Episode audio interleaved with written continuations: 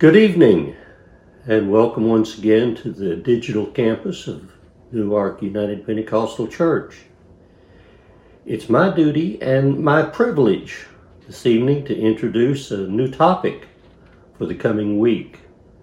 We're going to be studying about baptism, and my job this evening is to look uh, into the background of this rite.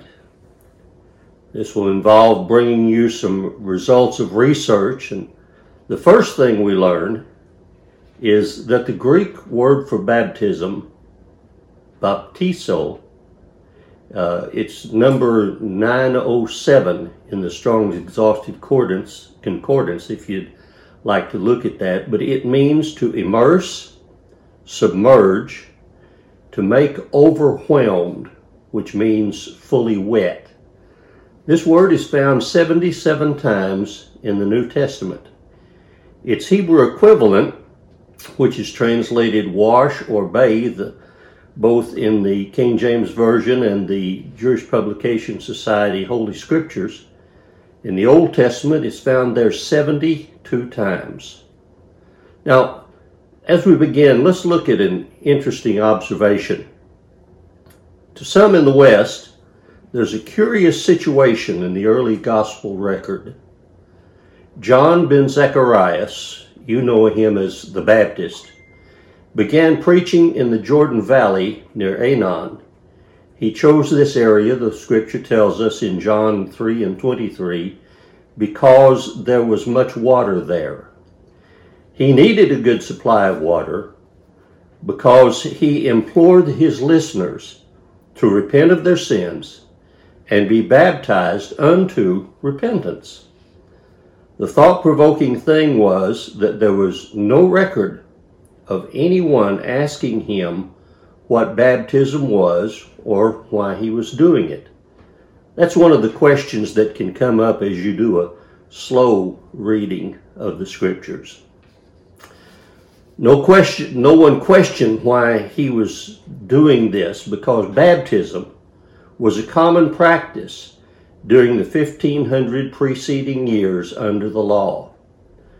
I want to go to my Jewish Encyclopedia and bring some things to your attention. Uh, this is volume two, and uh, I've written it out, but uh, it's here under the title of Baptism on pages four ninety-nine and five hundred, as they deal with this matter of baptism in the Jewish Encyclopedia. And uh, much of what we preach and teach about baptism today has a solid foundation in the Torah and the practices of the Jews under the law, as well as in the teachings of Jesus and the apostles. So uh, let me go to the uh, Jewish Encyclopedia, and there are a few old-fashioned words and some technical ones that uh, I'll give the meaning of as we go. Now, first, baptism was a religious ablution, that means washing, signifying purification or consecration. The natural method of cleansing the body by washing and bathing in water was always customary in Israel. Uh, they give the example of the washing of their clothes was an important means of sanctification in joining the Israelites before the revelation or the giving of the law at Mount Sinai. You'll find that in Exodus nineteen ten.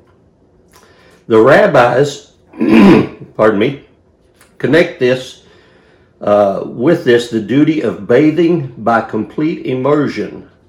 And since the sprinkling with blood was always accompanied by immersion, tradition connects this with the immersion, or with this immersion, the blood of lustration or cleansing, mentioned as also having taken place immediately before that revelation or giving of the law in Exodus twenty-four and eight.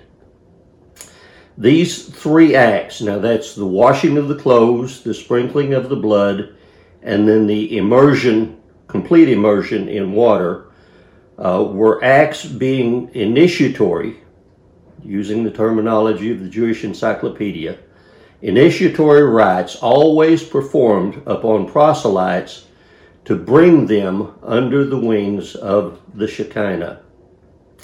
Now, baptism is not merely for the purpose of expiating or taking away a special transla- transgression, but it is to form part of holy living and to prepare for attainment of a closer communion with God. Again, from the Jewish Encyclopedia. John symbolized the call to repentance by baptism in the Jordan, uh, noted in Matthew three, six, and then parallel passages. And the same measure for attaining to holiness was employed, according to the encyclopedia, by the Essenes. According to rabbinical teachings, which dominated even during the existence of the temple, baptism, next to circumcision and sacrifice, was an absolute necessary condition to be fulfilled by a proselyte to Judaism. Baptism was practiced in ancient, and by this they mean Hasidic or Essene Judaism, first as a means of penitence or repentance.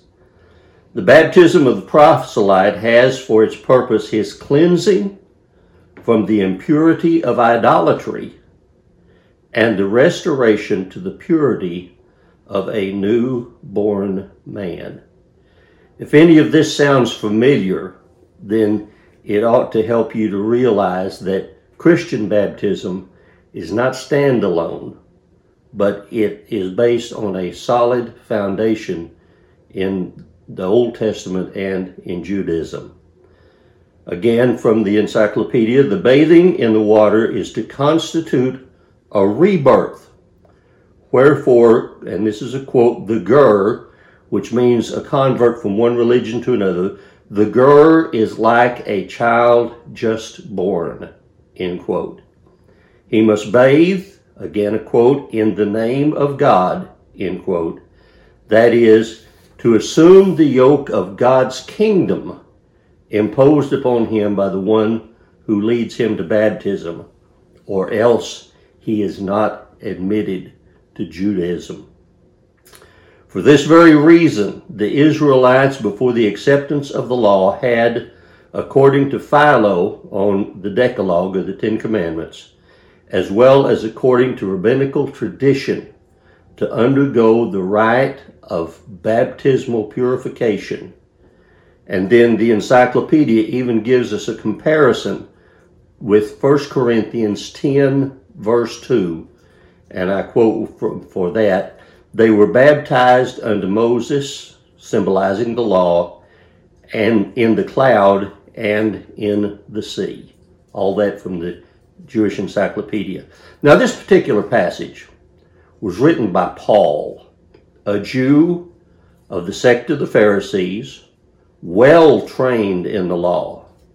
And note his symbolism of baptism for Israel passing through the Red Sea. This strengthens the fact that baptism was a well-known observance among them. And then back to the encyclopedia, the writer of the fourth of the Sibylline Oracles, lines one sixty and to one sixty-six, appealed to the heathen world saying, and this is a quote, "Ye miserable mortals, repent, wash in living streams your entire frame with its burden of sin. Lift to heaven your hands in prayer for forgiveness, and cure yourselves of impiety by fear of God," uh, end quote. This is what John the Baptist preached to the sinners that gathered around him on the Jordan, and herein lies the significance of the bath of every proselyte. He was to be made a new creature. Now, if we would go to volume uh, one, much closer here, and look at, in this Jewish Encyclopedia on pages sixty-eight to seventy-one, uh, under the heading of ablution, which means a washing. And again, quoting from the Jewish Encyclopedia, for the purpose of actual or ritual purification. Ablutions or washings form an important feature of the Jewish religious ceremonial. There are three kinds of ablution recognized in biblical and rabbinical law. One, washing of the hands. Two, washing of the hands and feet. And three, immersion of the whole body in water. The washing of the whole body is the form of ablution most frequently ordained in Scripture, and for the greatest number of causes. According to rabbinical tradition, this is only valid when performed by immersion, either in a natural fountain or stream, or in a properly constructed mikvah, or ritual bath. Now, take a moment here to talk about uh, the mikvahs. In uh, biblical areas, archaeologists continually find evidence of these ritual baths in both public and private settings. They have found at least three of these, pardon me, at Herod's palace complex at Machaerus, near the Dead Sea. One of these was found outside the walls of what had been a splendidly decorated royal bathhouse. So they had this huge bathhouse for actual clean, cleaning, bathing. And then just outside of it was this mikvah, whose uh, purpose was obviously ritualistic. In other places, mikvahs have been found in the homes of individual families, uh, the more well-to-do, of course. And uh, from the Biblical Archaeology Review, I bring you a picture of this large mikvah that was uncovered at Herod's palace. There were steps down into it. Uh, it was deep enough that you could get into it and then dip down and uh, totally immerse yourself in its waters. There are uh, several things mentioned in the Torah where a person had to, as it's uh, translated in the uh, Jewish Publication Society uh, Holy Scriptures, uh, instead of wash, many times it is here uh, translated as bathe, but it means to fully immerse oneself. So let's take a quick look at several of these things that, again, the Jewish Encyclopedia gives us this list of situations where the total immersion or washing or bathing was implored or required of the children of Israel under the law. First, if a person had been a leper or unclean for one reason or another, and they were a descendant of Aaron the priest, they had to wash or immerse themselves before they could eat of the sacrifices that had been given at, on the altar. Second, if someone was a leper and had been healed, part of their cleansing ceremony after their healing was that they had to immerse themselves or wash as they pre- presented themselves to the priest. Third, any person who came in contact with the body of or the articles of furniture that had been used by a person with an unclean issue had to immerse themselves before they could be ritually clean and again give sacrifices before the Lord. Fourth, on the Day of Atonement, the high priest, after sending off the scapegoat, was obliged to wash his whole body, as was also required of the man who led the scapegoat away into the wilderness and the one who burned the ox and the goat uh, of the sin offering that was offered on that day. They all had to immerse themselves, even though they were involved in the Uh, ritual of offering. Then before they could continue, they had to make themselves ritually pure again by this immersion. Uh, and the fifth one was a sufferer from an unclean issue. This is in Leviticus fifteen, uh, sixteen, and eighteen. Uh, whoever touched a woman during her period or any article used by her, uh, from Leviticus fifteen, nineteen through twenty-seven, also had to go through this ritual cleansing. A native Israelite or a, a uh, proselyte who somehow had eaten unclean flesh of a beast that had been torn or that had died of itself. This is found in Leviticus seventeen fifteen. They had to, after that eating, they had to purify themselves before they could again come uh, ritually clean before the Lord.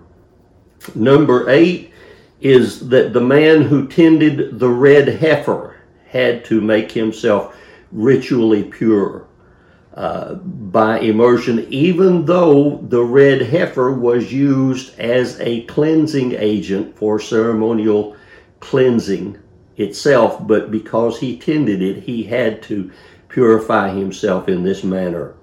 Uh, number nine, whoever came in contact with a corpse or a grave, that's from Numbers nineteen nineteen. Uh, among the ceremonies at the installation of the priests, when they were put into the, that office, uh, uh, they had to be washed. This is found in Exodus twenty-nine four, and then again in Exodus forty and verse twelve.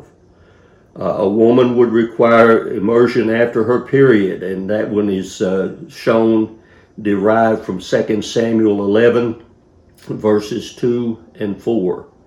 And then the last one that uh, is included among their list is a Gentile wishing to become a proselyte proselyte must also immerse his whole body.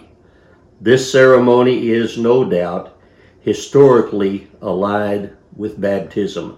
And that ends the quotation and, and the information from the Jewish uh, Encyclopedia article.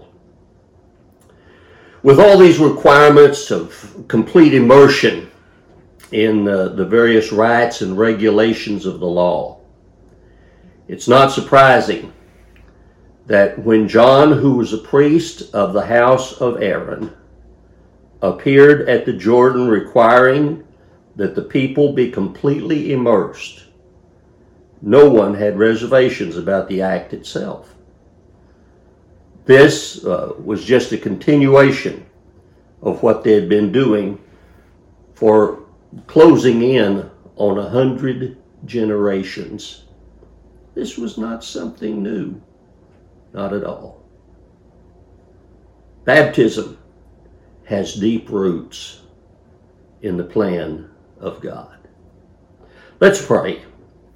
Lord, we thank you for preserving the knowledge of your ways and works through the centuries. Please open our understanding of your plans for our lives as we read your word, as we listen to your spirit, and as we learn from those whom you have led in the study of your directions. Guide us in your paths, that we can be right with you. In Jesus' name, amen. And now that we have this history, others from the pastoral team will be looking at other and maybe more interesting parts of Christian baptism. Please join us again tomorrow evening for more on baptism. Good night, and God bless you.